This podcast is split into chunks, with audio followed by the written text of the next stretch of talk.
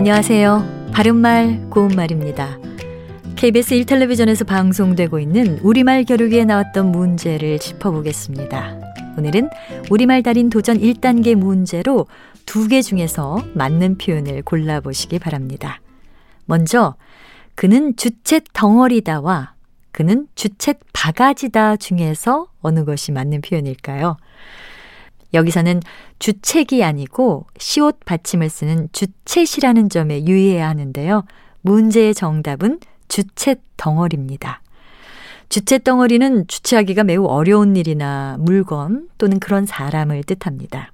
반면에 일정한 줏대가 없이 이랬다 저랬다 하여 몹시 실없는 사람은 주책 바가지가 맞습니다.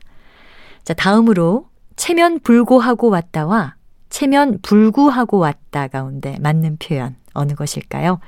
이 문제의 정답은 체면 불고하고 왔답니다.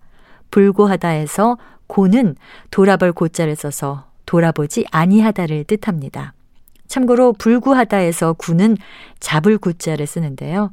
얽매어 거리끼지 아니하다라는 뜻입니다.